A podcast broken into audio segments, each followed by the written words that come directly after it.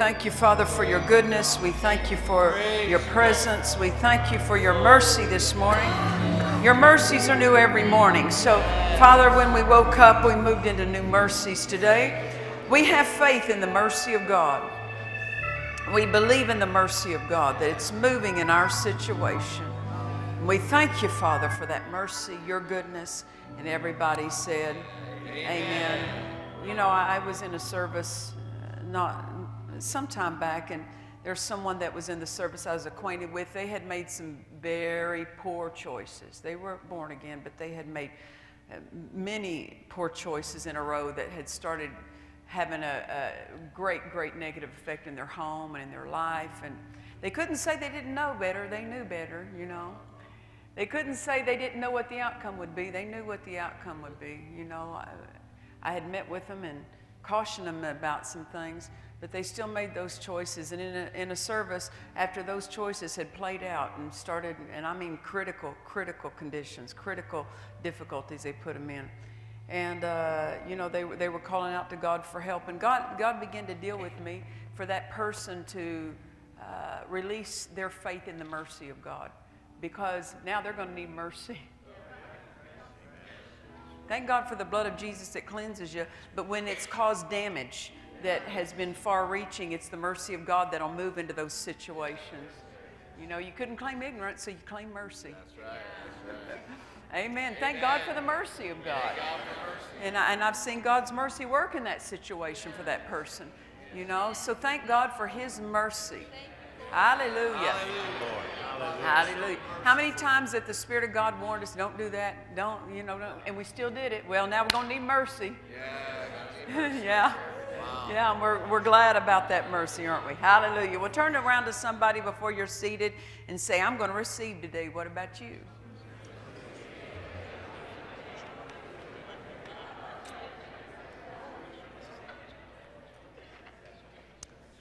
I, uh, one, one of the things that we've always appreciated about Dad Hagin is how he, he would constantly encourage us as ministers to not be afraid to preach the same thing over and over and over and over. And, and the reason is, is he knew that faith, full faith doesn't come with one hearing. Don't ever think because you heard the sermon once, I got it. Yeah, that's right. That's right. Yeah. When, when you hear a sermon and it stirs you, and moves you, and something's authored in you, Jesus Yeah. not only the author, he's the finisher. He's so, the and the uh, and the finisher. So, so it's always good. And in today's in today's technology, we can hear things over and over and over again. So that the finish of that, that it's moving into your life and moving into the situations of your life. That it's not just it's not just a sermon you got thrilled about while you were in the building, but once you walked out the building, Yeah. it started moving into the different arenas of your life and started having an effect for you. Yeah. And so that's why we, we're, al- we're always appreciative to hear the same thing over and over and over again. Mental assent will say, I've already heard that. But faith won't say, I've already, I already know all that. Faith won't, because faith knows there's more to know and more to see about the Word. And so, Dad, Dad Hagin, in his crusades, he would repeat many of the same sermons over and over and over, and we never tired of it. We never got bored. In fact, we felt cheated if we didn't hear some of the stories that we were acquainted with and used to hearing. We felt cheated. Wait a minute, he didn't talk about the deathbed, you know, or wait a minute, he didn't talk about Ida you know, uh, Ida Mae Alexander. What, what, what's her name? Imogene Alexander. That, that one's my favorite. Imogene Alexander. Some, some of the Rhema guys uh, that had worked on the music team, they were saying that when they would do the offering, that they would fill out uh, uh, offering envelopes from Imogene Alexander and, you know, all, use all the names that Dad Hagin had used in his sermon. because we were acquainted with that. It felt like home. Amen. Praise God. You understand that? It felt like home. You're hearing from home when you hear what you've heard home say before. And, uh, you know, when I go home, uh, back back to our home or back to my parents where I was, you know, if I walk in and the couches, it, it, the couches change, I'm going, wait, wait, wait, wait, where's the where's the couch that was here? You know, Yeah. Mom said, well, I got a new one. Well, I didn't want a new one. Yeah. You know, because that, that couch isn't home. The other couch was home. Yeah. Does that make sense to you? And so you, when you go back to home, you want to see what you've always seen before. Yeah. Amen. Because it's a comfort to you. It's, a, it's an assurance that home is there. Amen. And so when we hear the same sermons over and over again, it's an assurance to Yes, us. it. And it's a comfort to us to get to recline on those truths again and to hear those truths. And so Dad Hagin would teach us about you don't have to have something new all the time because people are needing the same thing. And he wasn't talking about growing stagnant because when he would repeat a sermon, there was certainly nothing stagnant about that. Right. Right. Right. it was always so fresh, and you would hear him tell it, and it was never mundane. It was as fresh in the telling that you would hear him say it as the first time you heard him tell it, you know. And so, uh, and so in the same, in the Crusades, he would pr- preach much of the same services, sermons over and over again. He would preach on love, and he would preach that again and again to us. And he'd preach Mark 11, 23 and 24. And you know, most certainly you couldn't have a crusade with Dad Hagin and not go to Mark 11. You know, if, if, if anything, just tear out those pages and bring them to the service. because you're going to go there. And, and, and it felt like home. Amen. And, uh, but, but also another one that he would always, that he would always repeat is the one about casting your cares over on the Lord. He would, he would teach on, on the sin of worry. And you know, just because Dad Hagin left doesn't mean we don't need to hear from home. Amen. We still, as, as those who say he was our spiritual father, we need to be carrying on those same messages. Maybe, Yes. maybe not the exact same points or the exact same way he brought it out, but the same topics so that people Yeah. could recline on those. That's right. That's because uh, just because he left, the revelation didn't go with him. That's right. The revelation's here, and we need to take our cues. What was he ministering on? Let's keep going that way because this era, it needs that. This era is really built on the previous era. Yeah, and you right, say, well, right. God's doing something new. What's he doing? Well, he's doing more of what he did in the previous Yeah, one. that's right. That's He's good. not changing the flow, he's adding to that flow. Amen. That's good, Pastor. But how can he add to it if we abandon what he was emphasizing in the previous flow? So, I, as ministers, we need to be continuing the same things he taught about living full of the Spirit and about, about, about faith and about love. He just he brought all those things to us, so we continue with those, but we bring bring our revelation and our fullness to it. And so this morning we're going to go that direction of the sin of worry. How about that? Yeah. Hey. Come on now. We, we got to remind ourselves because you see, faith won't work in just any atmosphere. Yeah. You can't be in doubt and unbelief in your faith work. Come on now. Come on now.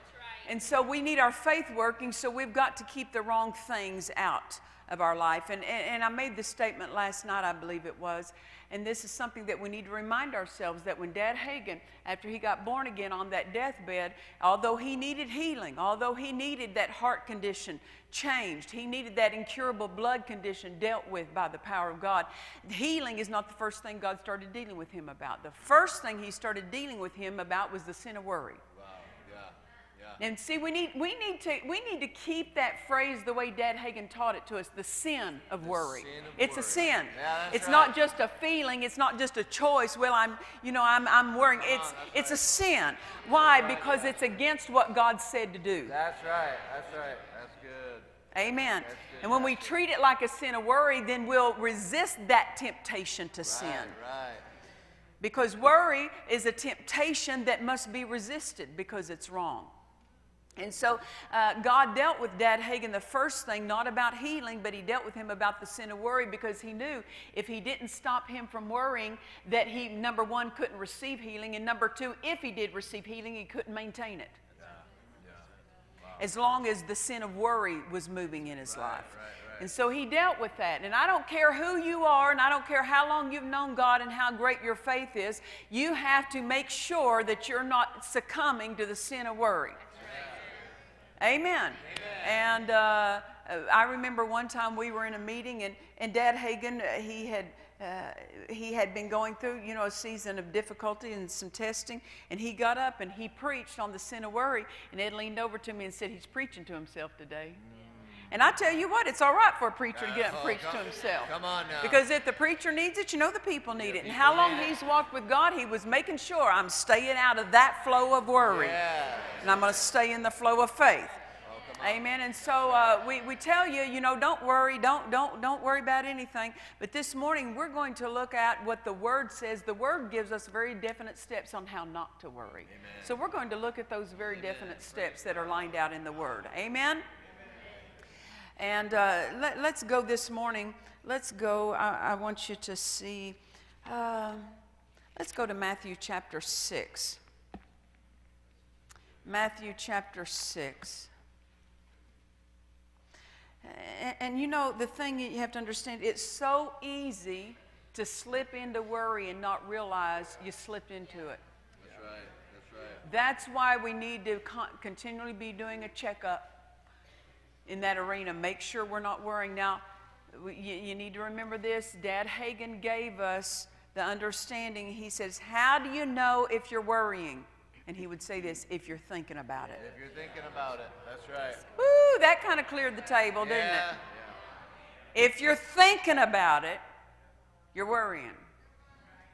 And uh, God said, and we went over there and looked at it last night in 2 Timothy chapter 1. Remember, God's not given us a spirit of fear, but a power, love, and of a sound mind. Fear tries to undo a sound mind, take the mind out of balance, take it on tilt, so to speak. I like what the Amplified says a calm, well balanced, disciplined, self controlled mind. I like that word calm. I, that the mind isn't racing and tortured, but the mind is calm. Worry will steal that calmness from you. So, how do you know if you're worrying if you're thinking about it and your mind's not calm anymore? And so you have to take a stand and you have to talk to worry and say, Worry, I refuse. I refuse to worry. And really, uh, fear and doubt are two tormenting twins that get together and they give birth to worry. Oh, come on. When you're in worry, it's because fear and doubt. Right, right. That's right. are trying to gain entrance. You wouldn't worry if you had no fear of something going wrong. That's good, Pastor. That's good, Pastor. Praise the Lord. Praise the Lord. Come on. You wouldn't worry if you, if, you, if, if you had no doubt. And so, worry is the foul offspring of fear and doubt. So, many times when you're worrying, you, you might need to check uh, am I yielding to fear somewhere? A- Panic attacks, nothing but the spirit of fear, you see. Anxiety, nothing but fear, you see. Worry, nothing but fear. And so, so you, got, you recognize it and say, I refuse. I refuse. I refuse to yield to it. I won't do it. And doctors will tell you, let me tell you something worry opens the door to condemnation. Yeah. And uh, you'll get under condemnation, and uh, then your faith won't work. And doctors will tell you, and Dad Hagin used to say this because the doctor told him this that doctors would tell you, don't worry about anything. And the doctors told him, uh, half the graveyards are filled with people who died of worry. Yeah. It was worry that opened the door. right, that's worry that opened the door. And uh, he said, Worry is the worst thing in the world on your heart. Isn't that something that it, will start affecting the way your body functions? That's right. That's right. You start yielding to that, and it'll start affecting the. Well, isn't that what it says over? Jesus said, uh, In the last days, men's hearts will fail them for fear. yes. Well, worry's just the offspring of fear. That's right. That's right. And uh, he says your body will start shutting down. Why? Because your body and your mind was not built to conduct worry. That's right. God didn't build it with any capacity to conduct worry, and you start pouring the wrong thing into that body, and the body starts uh, acting up, so to speak. Um, I was watching. I was watching a television show, one of those reality shows recently, and the guys were driving a piece of equipment across the country, and it was a diesel engine, you know, in that vehicle, and one of the guys had put gasoline in it. Oh my goodness. And that engine wasn't built to conduct gasoline. Did you see that? Did you see that one? Or you just know what that'll do? Or what, what, what? Oh, you know somebody who did that? Okay. because that engine wasn't built for that to flow through it. And so they were talking about on the show that they had to, it destroyed the engine. Wow. So now, why God is letting you know worry is not, is not authored by God. Therefore, if you inject it into God's creation, Yeah, come on. Oh, that's good, Pastor. that it will shut it down. It Shut will it down. cause difficulty. Your body and your mind was not built to conduct worry, yes, that's right. and it will, it will be in its undoing. Yeah. And so you have to catch it. And just because you might have worried in the past, or just because you're around people that, that, that worry, that doesn't mean you have to get in that flow. That's right. Amen. And sometimes some people have been in such that flow, they don't know what the flow is like not to have worry. They don't even really know what a calm mind is like because they've never had it. That a calmness is more foreign to them than turmoil. That turmoil and crisis has become their norm. And uh, so, anyway, we, we need to make sure that we check on these things because, number one, it will shut down the body. Yeah. The body will not function right. Worry will open the door to sickness and disease. Understand that? There, there's someone that I had pastored years ago, and I say that I say that loosely. I pastored the family. This person came came rarely to church, but they ended up dying in their mid 30s. And when the doctors did the autopsy on them, they said there was absolutely not that we found no physical reason, because she she was she was filled with fear and worry. And I tried to tell her sick. She kept telling me, "I just need to change my diet, honey. If you, it's not your diet Come in on, the sense of." Yeah. Now, in her situation, it wasn't her diet. She wanted to, you know, think that, that it could be cured with something out, outside, you know. Yeah. But I kept telling her, honey, it's, a, it's, it's fear that you need to deal with. And she didn't believe me, and she wouldn't take her stand against fear. And they ended up burying her, you see. And the doctors opened her up because they said, we can't find anything wrong with her. And after they did the autopsy, there's nothing wrong with her. Fear killed her. Fear killed her. Wow. It started shutting down her body. Said- yeah, she was wearing, you know, the doctor's mask around. It was obvious that she was just tormented. And I don't make light of it. She was tormented. Bless her heart. But we don't have to live that way. But worry will torment That's you. That's right. That's right. Yes, it will. Uh, look, and, and so remember the, the woman with the issue of blood after she touched Jesus' garment, and Jesus said, Who touched me? And she testified and said, It was me. And he said, Daughter, go thy way, thy faith has made thee whole. And then the Amplified said, He said, Go into peace and be whole. The Amplified says, Go into peace and be whole. The King James says, Go in peace. But the Amplified says, Go into peace. Make that your flow. Yeah. Move into peace into peace. because uh, you've received your healing, but if you don't protect your peace, you'll lose your healing. Is basically what he was telling Yeah, her. absolutely. And worry destroys your peace. Yeah. Now, out there on the book table, I put uh, there, there's a series, it's a single tape, uh, three ways sickness enters. And I've also put three way defeat enters because it's the same way sickness enters is the same way any other kind of defeat can enter. right. And those are three things that the Spirit of God gave us, and the number one thing He listed was worry the sin of worry. sin The of worry. number one thing Number one the thing. Spirit of God listed was the sin of worry. And like I said, sometimes people are worrying and have no idea that they're doing it because it's been such a flow of their life, they don't even recognize it as wrong anymore. Right. Good. So we need to start paying attention. We need to. Yeah. Start paying attention. Right. And so, uh, t- and then the Amplified says over there when he was talking to the woman with the issue of blood that was healed, he says, Go into peace and be continually healed, is what the Amplified says. Meaning, uh, there needs to be a continual flow of God's power. So you're going to have to stay in a continual flow of peace. Because once you step outside of peace, God's flow stops. That's right. That's right. And another flow will start moving, Yes. That's a flow you don't want. That's right. And then not only that, worry will worry will cause you financial problems. You can worry yourself into debt. You can worry yourself into, into bankruptcy. Oh, yeah. You can worry yourself into business failure. Yeah. And Dad Hagin would warn us about this. He said, Talk about the lack of money, and it'll keep money from coming in. Wow. Now, pay attention to that. Talk about the lack of money, and it will keep money from coming in. Well, what about the flip side? Talk about the abundance of money. Yes. Talk amen. about the abundance of supply, Hallelujah. and it will cause the supply to come in. Yes. Hallelujah. Amen. So if you talk about, honey, we don't have enough money, that statement right there will keep it from coming. Yeah. Honey, I don't know what we're going to do financially. That statement will keep it from coming. Yeah. All you have to do is say, I might not know where it's going to come from, but I know But I, have know a supply. I have a supply. Hallelujah. Glory to God. Amen. Yeah. So worry will shut down the body, worry will shut down the flow of supply into your life.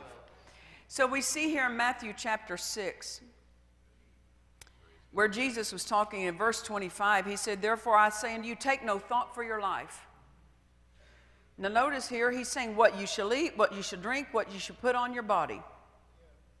So he's saying, I don't want you worrying about the liquid that goes in your mouth, the food that goes in your mouth, or the clothes that go on your back. If he doesn't want you worrying about the things that must flow to you every single day, the small details of life, then that certainly would encompass. He doesn't want you worrying about the bigger things. He took it all the way down to the detail, the smallest flow of your daily life. Don't even worry about the water that goes in your mouth, whether you're going to have, don't even worry about that. So that means anything that's greater than those small details are not to be worried about. Yeah. He doesn't want you worrying about water, he doesn't want you worrying about your mortgage. That's right. That's right. Amen. Hallelujah. Amen. I refuse to worry about my mortgage. Yes. I refuse to worry about my job. Yeah. Yeah. I refuse to worry about the lack of a job. Come on now. God doesn't want me worrying about water that comes out of the faucet. Come on now. Hallelujah.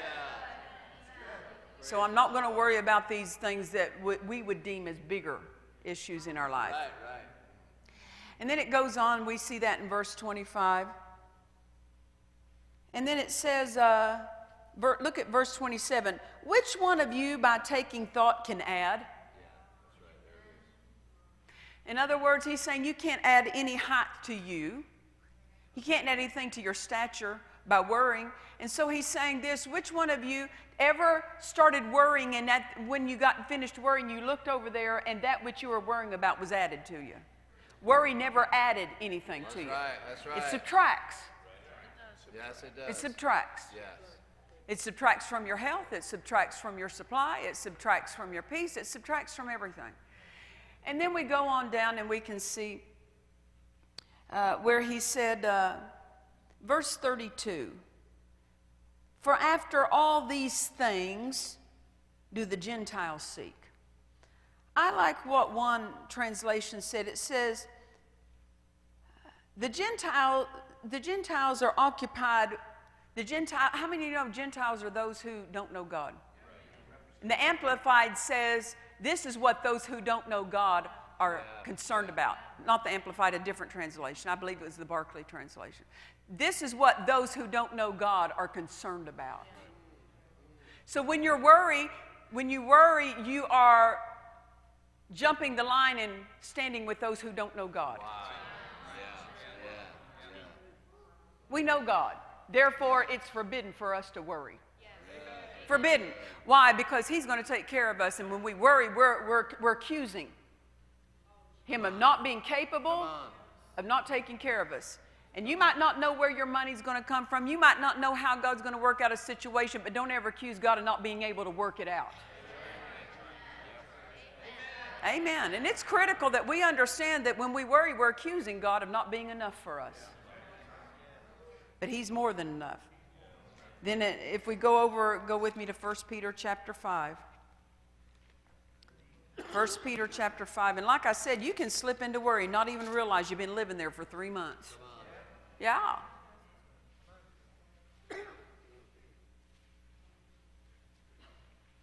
First Peter chapter 5 verse 7 casting all your care on him. Look at this for he cares. For he cares. So he's contrasting your care and his care either you can take care of it or he can take care of it which one you want because if you leave it in that you'll take care of it, there's many things you can't take care of. But on his side, there's nothing he can't take care of. And have you ever noticed this? That sometimes we make decisions, we make choices, we make steps that get us into such, if we could say this in our terminology, we get into such complicated situations. Yeah, yeah. There's so many details. This affects that, and that affects this, and it starts getting all intertwined, and it looks complicated. And we think that because the, the problem is complicated, we think that the answer is complicated. And the answer is simple. His power and His ability simply moving and uncomplicates everything. Yes, amen. Praise God. That's So, casting all your care on Him, for He cares for you. And how many of you know this is for our benefit? It's for our benefit to cast our care over on Him. We're the ones who benefit from it. How much better it is to have Him taking care of the situation than you taking care of the situation. And uh, we see this that as long as it's in our hands, it's not in His. And I, I remember growing up one day, I would have been about eight, nine years old, and there was uh, the neighbors that, that said, uh, you know, they, they said there's a carnival in town, and that was big news in Altus, Oklahoma, you know, to have a carnival. And so they said, "Would you like to go?" And oh, oh yeah, I wanted to go, but you know, mother and daddy worked there. They weren't. They weren't going to take us. And so I ran in the house, and mother was at home, and I said, "Mom, can I go to the carnival with the neighbors?" Yes, you can go. I said, "Can I have money?" She said, "Yes, here's a quarter." So I had a quarter uh, to, to go to the carnival with. And you know, they had rides and stuff. I wasn't interested in the rides. The rides don't mean anything to me. Some people love the rides, I don't like the rides. Uh, they had a jewelry stand there at the carnival, and that was the one I was interested in. And you know, you're getting into some fine quality when you go there at carnival. And, oh, brother, this, this is heirloom stuff, you know. And so, and so I remember they had this chain on a spool, you know, like a necklace chain. And so I went in there and got me a quarter, you know, took my quarter and bought me a necklace. And oh, I was thrilled. I was thrilled with my necklace. But the links were so tiny on it and so and so small, you know, that, that no thickness to them, no weight to them. And so I lived in that necklace, you know. I, I'd sleep in it and I'd take my bath in it and I never took it off. It just stayed on all the time. So you can imagine with those little delicate links that that, that no, it didn't quite have time to turn green. It was all, it's a knotted up. I don't think there was enough metal to produce any color of green. But, it knotted up and it, it, th- those links started getting twisted and, and stuff. And so I, I, took it off and I remember trying to undo it. And, my fingers weren't, my fingers weren't the correct tools. uh, because my fingers were too big for those little links. And finally, when I couldn't do it anymore, I took it to mother and I said, Mother, can you get that out? And she took her straight pin and she got the point of that and she worked that loose. And when I started seeing it come to loose, it come loose, I got thrilled, you know, because now I can do it, I can do it, I can do it. And I took it back and I, you know, because I wanted to finish it up. But by the time I, my hands, because it wasn't the right tools for it, you know, by the time my hands started pulling on it, I got it back in a knot. And she said, Now, when you're done with it, hand it back to me and I'll fix it right. But as long as I took it out of her hands, she was done working on it. That's what God's saying. Cast all your care over on me, for I'll take care of it. But if you're going to keep it in your hands, then I can't work on it. And worry holds it in your hands. Wow, come on. You understand that? So when he says casting all your care, this isn't an option. He's letting you know as long as you're worrying about it, my care can't move for you. Casting all your cares on me, and he'll take care of it. Now, I like how the Amplified says because it hits home with us. It says, casting the whole of your care, all your anxieties, all your worries, all your concerns. So he, he hit every kind of word that we could conjure up to substitute for worry. Oh, I'm, you know, it's not worry, I'm just concerned. No, it's worry. All your anxieties, all your worries, all your concerns, once and for all on Him, for He cares for you affectionately and cares about you watchfully. And, one translation says, He's interested in you. He's interested in you. And he'll take care of it, notice, affectionately. He's not going to slam you in the head for having that problem. He'll affectionately take care of that situation. He won't condemningly point at you, That's right. but he'll affectionately take care of you. He won't accuse you for getting into that mess. He wouldn't say, Now, see, if you'd have straightened up, you wouldn't be having to come to me about this. He'll affectionately take care of what you wrongfully sometimes created. Yeah. Then you go with me, if you would, and let's go over to uh, Philippians chapter 4. Philippians chapter 4.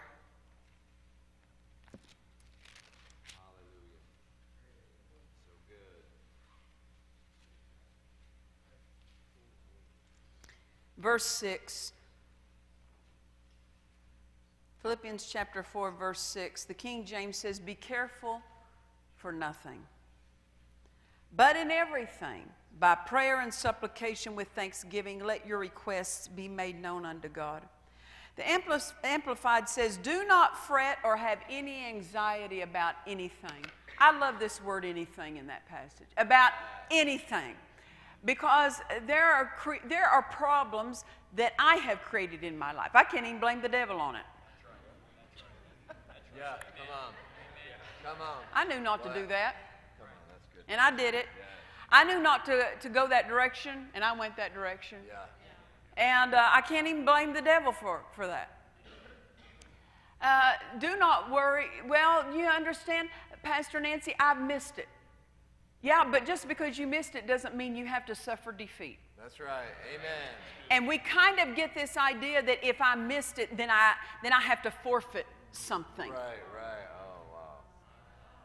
Come on, Pastor. Do not fret or have any anxiety about anything. But Pastor Nancy, you don't understand. I've created this problem, so you think you have to you have to fix it. You have to lay in bed and be consumed. He said, "Do not worry or fret or have any anxiety about anything." Anything.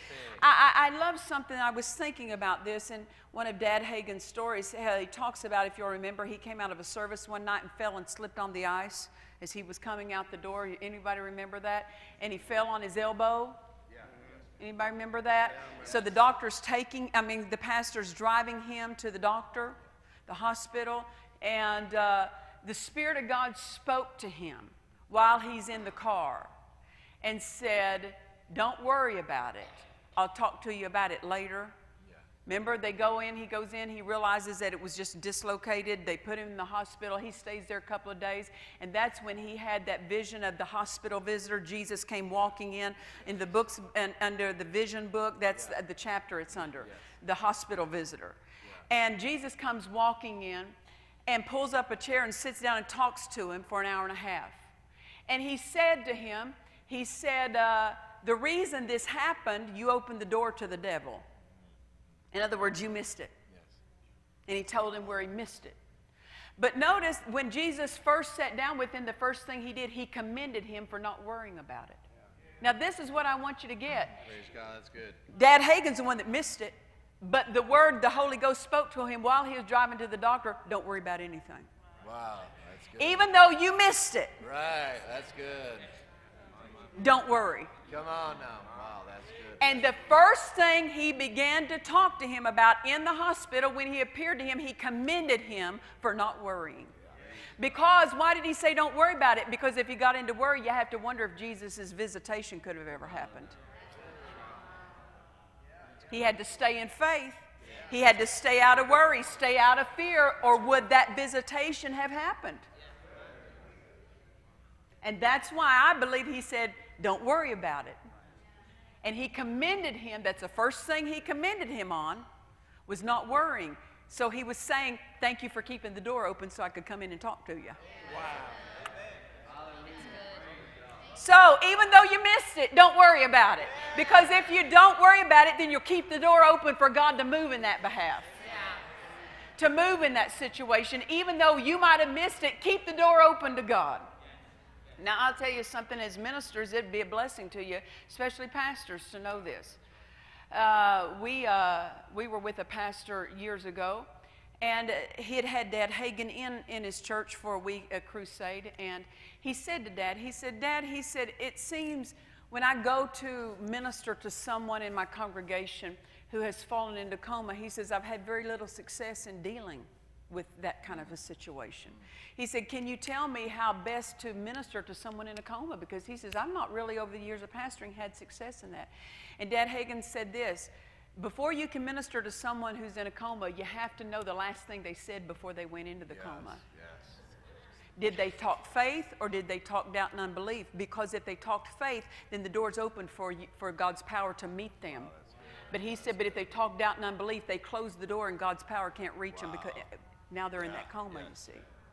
So he said, you have to find out from the family members what were they saying? What were they doing? You see, what, what, kind, what, what flow were they cooperating with? So, what was he saying? Whether God could reach them when they're in that state determined what if they let the door open or closed. Worry closes the door to God. That's why he says, don't fret or have any anxiety about anything because if you want power to reach that, you're going to have to leave the door open. Worry shuts the door. Well, that's so good, Pastor. So good, Pastor. Hallelujah. Praise God. Well, you say, Well, I know that. Yeah, but you're going to get to use this the rest of your life.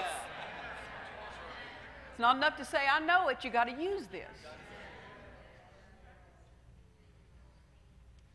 Hallelujah. And I, uh, you know, when it says here, the, key, the Amplified, do not. When it says do not, it doesn't mean unless you want to. Or unless you feel, when it says do not, that means there's no leeway there. There's no option that's handed you from God. Don't do this. Um, Morgan and Stephen and Liam, they're, they're our, grand, our grandson. He's about almost two years old now.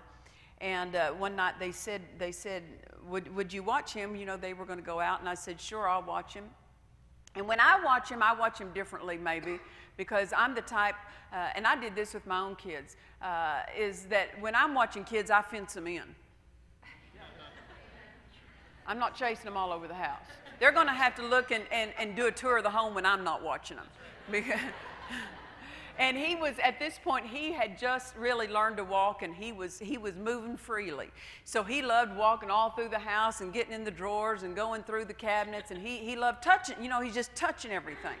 And so, uh, so we have the kind of set up, you know, more of an open, open uh, floor plan with our home. And so there's no real way to get a gate and baby gate them off, you know. So I, I, I, in, in our family room there, it's all open. And so what I did, I pulled up his toy box, you know, because it makes kind of a semicircle the way our seating is set up. I pulled up a toy box on one side, I put the ottoman at another side, and I just completely hemmed him in in that seating area. But it's large, it's a large enough area he can play in. His toy boxes in there, and the TV's in there. And so I was sitting in there, and he realized after about an hour that he was hemmed in that he hadn't been doing his daily tour through the house, you know? And so he, he, he realized that after about an hour, wait a minute, there's things in my way. And so we have a, we have a tile floor in there, and so things move easily on it. And so he walked up, and here he was, he was not even quite a year old. And he walked up and he looked at that ottoman because he realized that's, a, that's blocking something that's not normally there. And so he looked over at me and he looked at that ottoman and stood in front of me. I said, Don't you touch that. Because he could have moved it because it would have just slid easily. I said, Don't you touch that.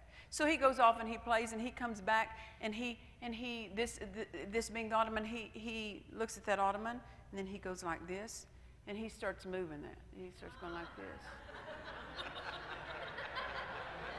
And I said, Do not touch that.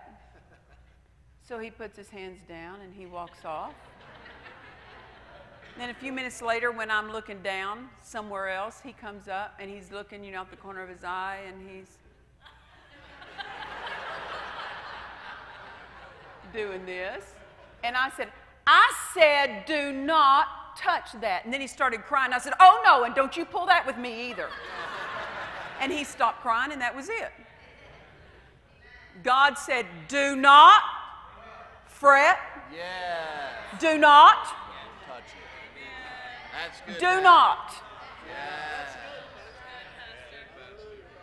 Don't give it this action. Come on. That's good. Do not. Now, see, if he would have kept up and wouldn't have stopped, I would have had to get up and spank his boochahani. Would I have done it? Oh, yeah, I'd do it. Because I'm not going to have a kid that when he's with me, that he, he's a problem. Yeah, come on. I don't want him thinking he can come to my house and get away with everything. He don't get away with everything in my house. Come on now, You know? That's good. Yes. Yeah. And so I'll spank him. And why? Because I want to enjoy him and I want him to enjoy me. Yeah, that's right. That's right. So I, I got up and I did, well, because he stopped, I didn't have to get up and spank him, but I would have. There would have been a penalty for violating do not. Yeah, yeah. Wow. If you violate do not, there's a penalty. The penalty's not from God, but the penalty's from sin. Right. Oh, wow. That's right. Sin carries a penalty with it. Yes, it does. And worry is a sin. Do not. Do not. Do not. Do not. So maybe we should, when we're sitting at the dinner table and the spouse says, I don't know what to do in this situation, do not. Yeah. Don't even go there. Just don't even go there. Just do not. Or you can look at him and go,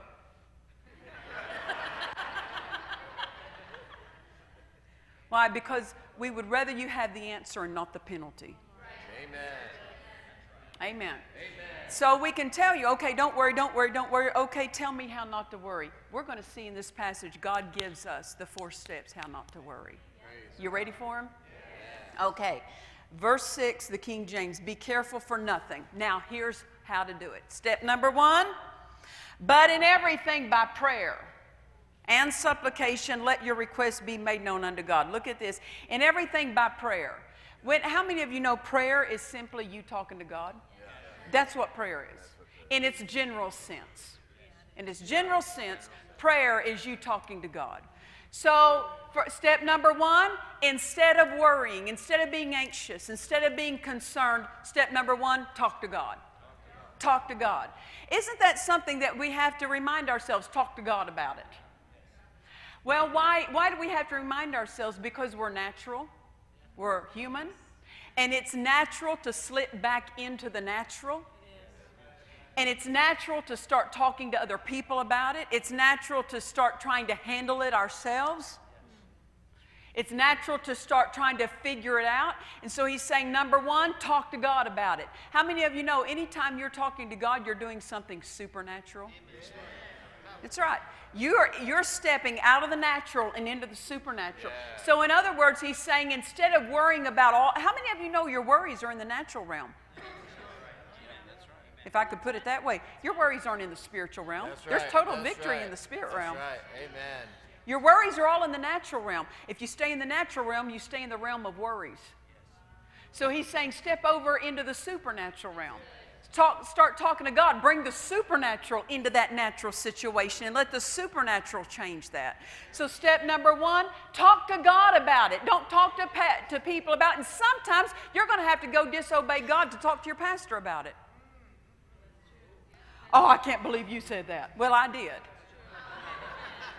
Because there, there comes a time when God expects you to do the word and not flip back into the natural and flip back to what you might have done in the past. Now. But now you've come up to faith, you've come up to knowing some things. God expects you to do what you know and quit flipping back to what you did when you didn't know. That's good. That's good.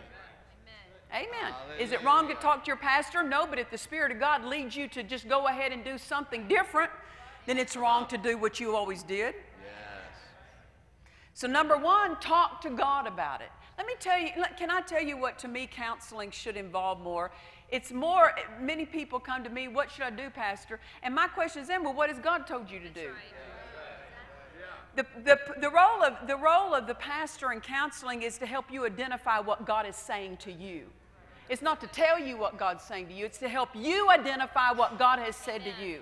And if you haven't taken time to talk to God about it, you're wasting your time because come and talk to me because I can't even help you identify what God would have said because you haven't even talked to Him about it yet.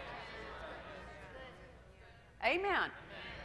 Counseling was, Pastor, I've been talking to God about this situation. This is what comes to my heart. Does that bear witness with you and with the Word? Is that in line with what, what God's counsel would be to me? That's good, Pastor. That's where counseling comes in. It's not from me hearing for God for, from God for you. So number one, talk to God about it. Hallelujah.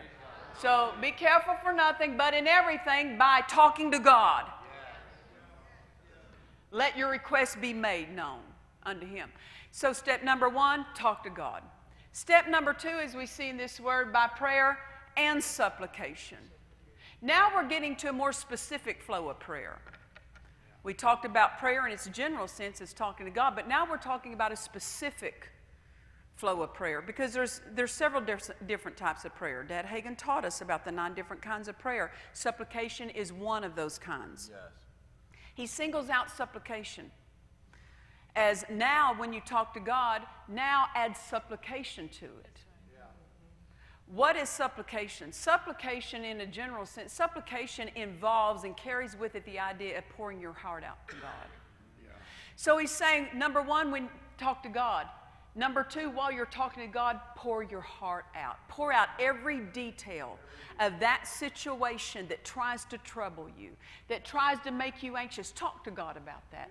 Don't carry any part of that which tries to trouble you with you. Don't just say, Oh, God, you know, I've got this problem. I'm just going to cast it into your care. Yeah, but there's details about it that are trying to trouble you. Talk to Him about those details. Haven't you ever talked to somebody? Maybe there was a conflict, there was an issue that needed to be resolved with somebody and you went to them and you said, you know, we need to talk about this, and you talked about everything except the main point, or you yeah. left some of the things unsaid. Maybe they handled this a certain way or that a certain way. And, you know, for example, if me being a pastor and if I'm dealing with a staff member and they did something that was out of line, they did something that wasn't helpful or beneficial, I could go to them and say, well, uh, let me tell you, this thing was wrong. But if I didn't tell them why it was wrong, yeah. how it was wrong, and what the danger of doing that would be, then really I can walk away from there and not solved it. Although I, I addressed it, I didn't give the details of it. And so I can walk out of there not being satisfied because I really didn't resolve it at the root. Right, right. Does that make sense? That makes sense. And you, and, you know, for example, with the kids when the boys were young, if they did something wrong, I would make them, I'd say, You come and you repent to me, or you go repent to daddy. And I wouldn't let them say, I'm sorry. No, no, no, no, no, that's not going to work here. What are you sorry for? Well, I'm sorry because you, you said I was wrong. No, no, no, I'm not. You're not sorry because I said you were wrong. That's right. That's right. You broke that thing, then you went and hid it from me in the corner, yeah. Stephen. so when you repent, I don't want you to say, I'm sorry. I want you to say, I'm sorry I broke that thing and I went and hid it. Because if you'll acknowledge it, yes. then you won't do it again. Hopefully. This general repentance is really a repent. If, if you just say, husband and wife, oh my goodness, I've had this in counseling. Come on now. She starts going, telling me about he's done this, this, this, this, this, and he looks over and says, okay, I'm sorry for everything. There's something lacking in yeah, the heart of it. That's right. That's right. Something just wasn't addressed. Okay, I'm sorry for everything. Yeah, That's a general, a general repentance shows a lack of involvement of the heart. It's just trying to shift right. something.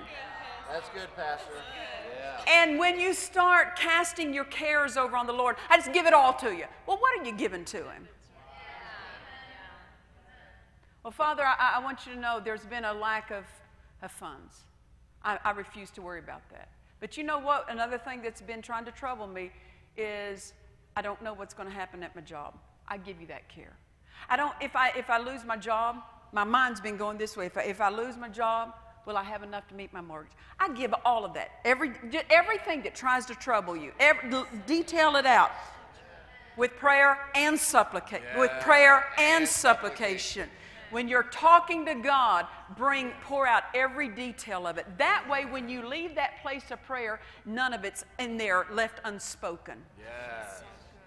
So good, so good. And when the devil tries to trouble you again with that, you say, Oh, oh no, you don't. Because, see, I laid that detail on the Father.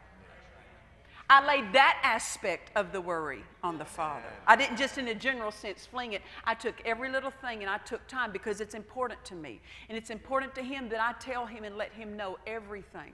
You say, well, God knows everything, but that's not the point. Jesus said, Your Father knows what you have need of even before you ask. Yes. Meaning you still have Hallelujah. to ask. Just Him Hallelujah. knowing is not enough. You have to say. That's right. He might know every aspect of that situation that's trying to worry and trouble you, but it's not enough that He knows it. You need to say it so you can dismiss it from your thought life. Hallelujah. Praise God. Praise Step number one talk to God. Step number two, when you're talking to God, pour out every detail so that that detail can't, can't harm you and trouble you in the middle of the night. Won't wake you up because then when that detail comes to your mind, you go, oh, no, you don't, because I, I laid that detail of that situation over on God. And I refuse to touch it. Now, after you talk to God and you pour out every detail of that to Him, look at the next thing that is going to happen. And step number three, and the peace of God. Yes. Notice, and the peace of God, which passes all understanding, shall keep your hearts and minds through Christ Jesus. Really, step number three is an automatic result of step number one and two. Amen. You say, well, the peace of God didn't flow my direction. Then you didn't do step number one and two right. You might have still held your hand on it while you were giving it to Him, so to speak. And you're still there with your hand on it because when you do step number one and step number two right, number three is the flow that's going to meet you, and it's the peace of God. And I tell you what, in the peace of God, that's the flow where God's power is going to meet your situation. What is the peace of God? It's the anointing and presence of God. Hallelujah. Years ago, when Ed was, we had gone to the doctor's office and he had had some symptoms in his body, and the doctor said to him, he said, You've got cancer. And they said, it's in, it's in your glands. They said, the, guy, the, the doctor said, I guarantee you it's in your bone. Well, it wasn't in his bone. He said that to be dramatic, which I don't appreciate. I don't appreciate drama. You know, some people delight in it. But you shouldn't even make an accusation like that when you've never even tested. You just give people something to overcome. I think it's, I think it's a lack of responsibility to make a statement like that. And so, and so we, we got in the, I got in the car. Ed had come in a separate vehicle. So we walked out of that doctor's office, and I got in that car, and I knew this that this was an opportunity that the devil would like to trouble me. Yeah. Yeah. So I got in the car, and before I even turned the car on and drove off that parking lot, I started talking. Because something's going to talk, might as well be me. Yes, that's right. That's right. Might as well. It's my mind. So I got in the car and I said, God, I know my mind could go a million different directions. I mean, I was only, you know, in my mid to late 30s then. I said, my mind could go a million different directions. You know it. I know it. And the devil would like for it too. But I said, I'm telling you right now, I'm not letting it. Yeah. I refuse. Hallelujah. I will not go into that mental arena. And I started praising God. Let me tell you something praising God keeps the door closed to bombarding thoughts. Amen. That's good, Pastor. Learn that. If you don't learn it, you'll never, you'll never experience victory. When the mind starts getting harassed and troubled, you better start praising. Because it brings the anointing and presence of God on the situation. And so I started praising God and I started speaking in other tongues, and it wasn't three minutes till like a blanket came down over my head. I could tangibly feel it drop over my head and over my shoulders. And I tell you what, there was such peace that I couldn't have conjured up a worry if I'd tried. I could not have. And I got home, and Ed, by the time I got home, Ed had already been home, and he said, God spoke to me. There was two places where I opened the door to the devil. He says, I repented of it, and he said, God told me it'd be gone in 30 days, all those symptoms. In 30 days, it was all gone. Praise God. Hallelujah. But see, even though, look, even though he had missed it, because God showed him where he missed it, God still didn't want us worrying. Because right. he, we needed his power, and worry would have closed the door to his power. Amen. Amen. Praise God. And so, I, and I didn't get into a labor, a wrestling. Yeah. I just started resting. See, I talked to God about it. I said, God, I just want you to know. And I started talking to Him about it. So, step number one, talk to God. Step number two, talk to Him about it in detail. And step number three, what will happen is peace will flow. Hallelujah. Now, step number four, and really step number three is more uh, on God's part, that the, that the peace of God will rise up. But your steps number one and two gave access to that, Yeah. It facilitated that. So good. It set the, st- it, set the, it set the atmosphere for that to happen, so to speak.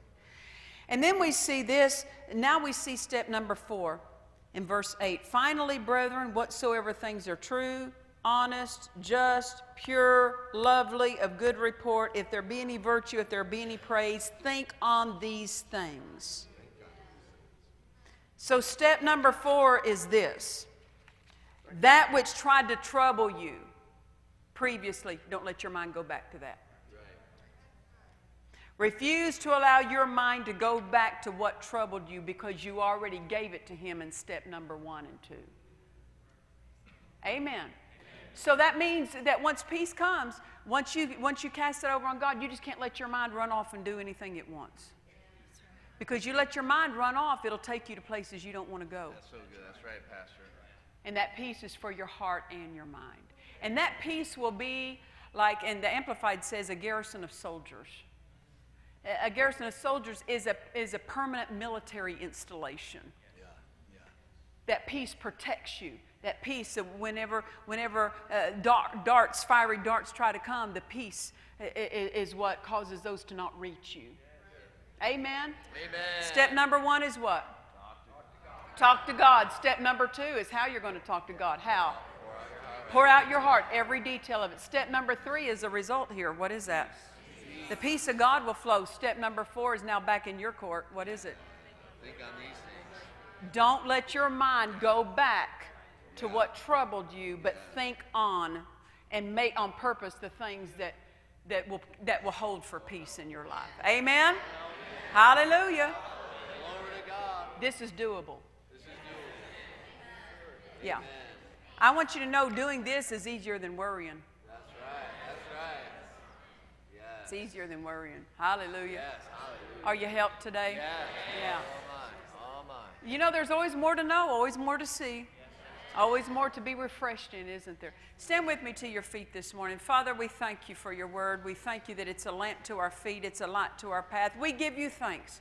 You know, if you're here this morning, you might, you might want to go ahead and take the, these first two steps right here. Amen. And what will happen? Steps number three and four will follow. Amen. Just raise up your hands. Father, we're so grateful. We're so grateful that you planned peace for us. Jesus, you left us an inheritance of peace. You said, My peace I bequeath or I leave to you. That which governed you is to govern us. So we thank you for that peace. We thank you that it is our present possession and we yield to it. Have you ever noticed that in the Christian life, a Christian life is about yielding? Really, every human life is about yielding. You can yield to worry or you can yield to peace. You don't have to try to get peace, it's on the inside of you. Jesus left it to you. You had the fruit of peace on the inside of you. inside. Amen? Amen. Yield to it. Yield. You say, I don't know how to yield to it. Oh, yeah, you do. You know how to yield to worry. The same way you yield to worry is the same way you yield to peace. You put your mind that direction. Amen. Amen. You talk that direction. Hallelujah. Hallelujah. And too many times people don't realize that these kind of sermons are your answers for what you're facing. You think you have a financial problem when really it's a peace problem.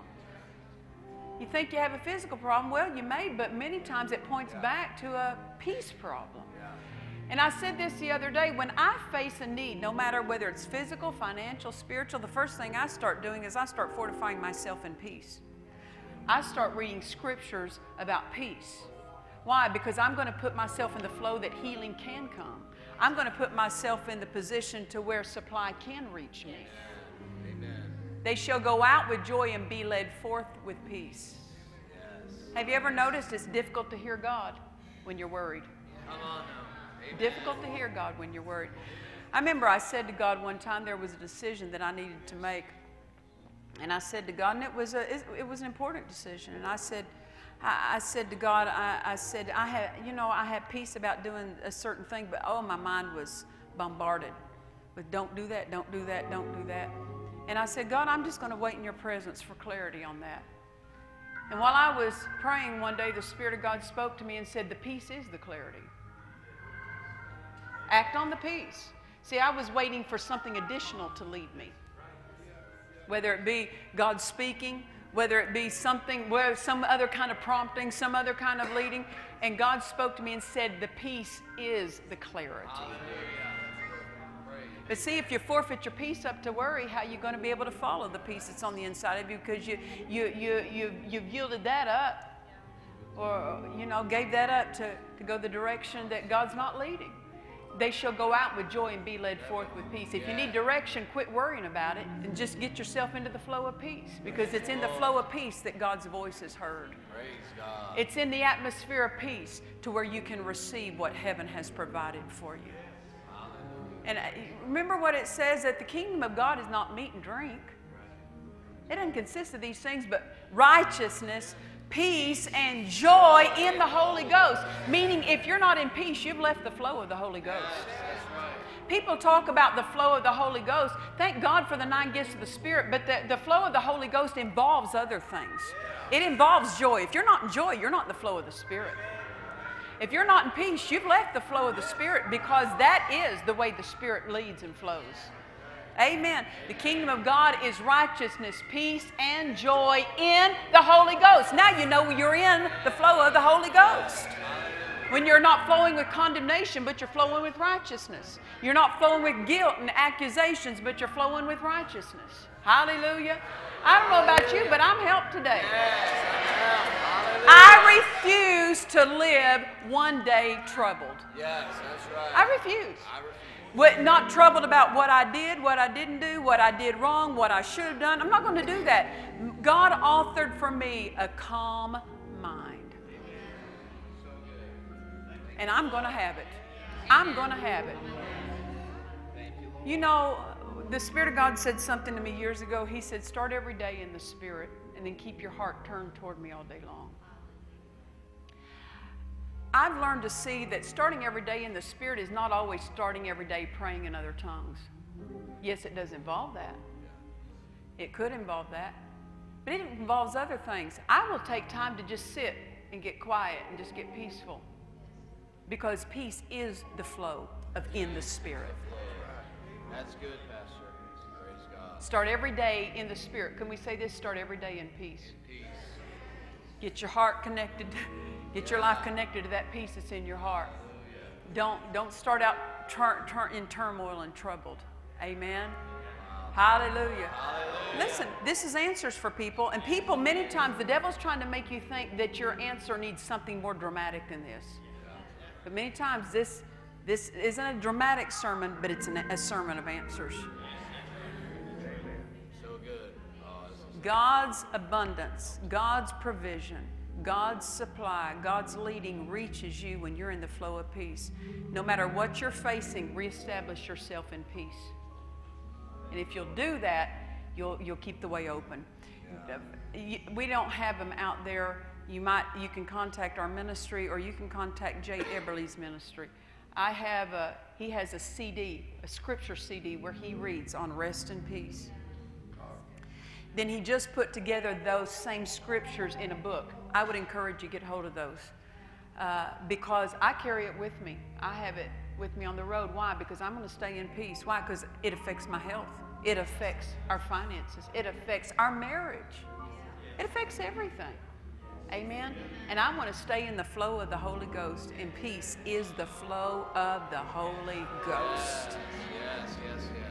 Because people think that just be, walking in the Spirit is meaning you, you, you see into the other realm all the time. That's not, that, it, it- involves that, but it can include that, but that's not the totality of it.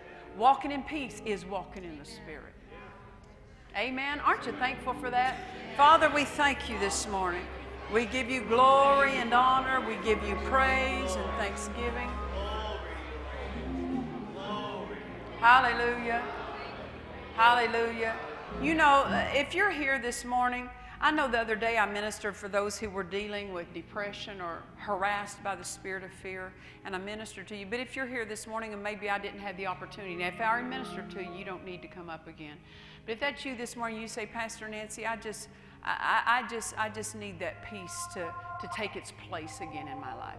Well, you're going to have to yield to it, but I'll, I'll pray for you and I'll bless you this morning. If that's you, come up here real quickly. I don't mind ministering to you. I'd count it a privilege. Have you ever seen a car that maybe, well, you'd have it more up here, being that you have more, more of the extreme weather. But haven't you ever seen a car where you go out, you got a battery in it, but it's dead? And you go and you hook up jumper cables to it, and that which was dead, it starts moving? Well, I want you to know, really, when I lay hands on people, really, that's just that's just causing power to flow from one from one spirit to another spirit, charging you back up, amen, refreshing you. But now, once once I ha- once you have hands laid on you, know this: that when you leave, now you know what to do to keep that peace. All right. Hallelujah. Congregation, reach your hands out toward these people. Those of you that are up here, just raise up your hands. Close your eyes. Don't pray in the Holy Ghost. This is the time to be receiving, it's not the time to be putting out. And when you're praying in the Holy Ghost, you're putting out, but just quietly, just receive. Quiet your mind and receive. Don't think about what you've been facing, don't think about what you've been going through. Just receive that anointing. Hallelujah. We thank you, Father. We thank you, Father. Blessed in Jesus' name. Blessed in Jesus' name. Blessed in Jesus' name. Blessed in Jesus' name. We thank you for it. Blessed in Jesus' name. Blessed in Jesus' name. Blessed in Jesus' name. Blessed in Jesus' name. Hallelujah. Blessed in Jesus' name. Blessed in Jesus' name. Blessed in Jesus' name. Blessed in Jesus' name. Blessed in Jesus' name. Blessed in Jesus' name. Blessed in Jesus' name. Blessed in Jesus' name. Hallelujah. I firmly believe that when you leave this place, you can sense the peace, like a blanket be on you. When we got that testimony that Ed had cancer, I tell you what, there was a blanket of peace. I tangibly felt it. I tangibly felt it.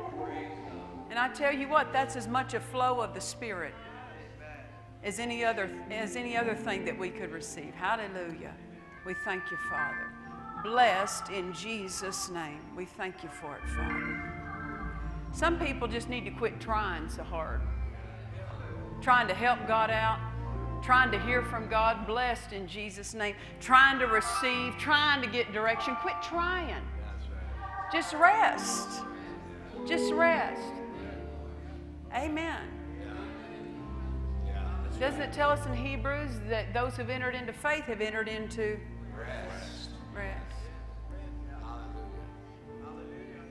It also tells us that those, uh, those that believe do not make haste. It means they don't get in a hurry. There's no push in believing, there's no pressure driving you. Got to get it done, got to get it done, got to get it done. That's not faith. Faith can rest on God's time, time calendar. And too many times we put pressure on our own selves by setting deadlines on things, you know. By this time I want this, by this time I want this. And then you put pressure and just resting. Just resting.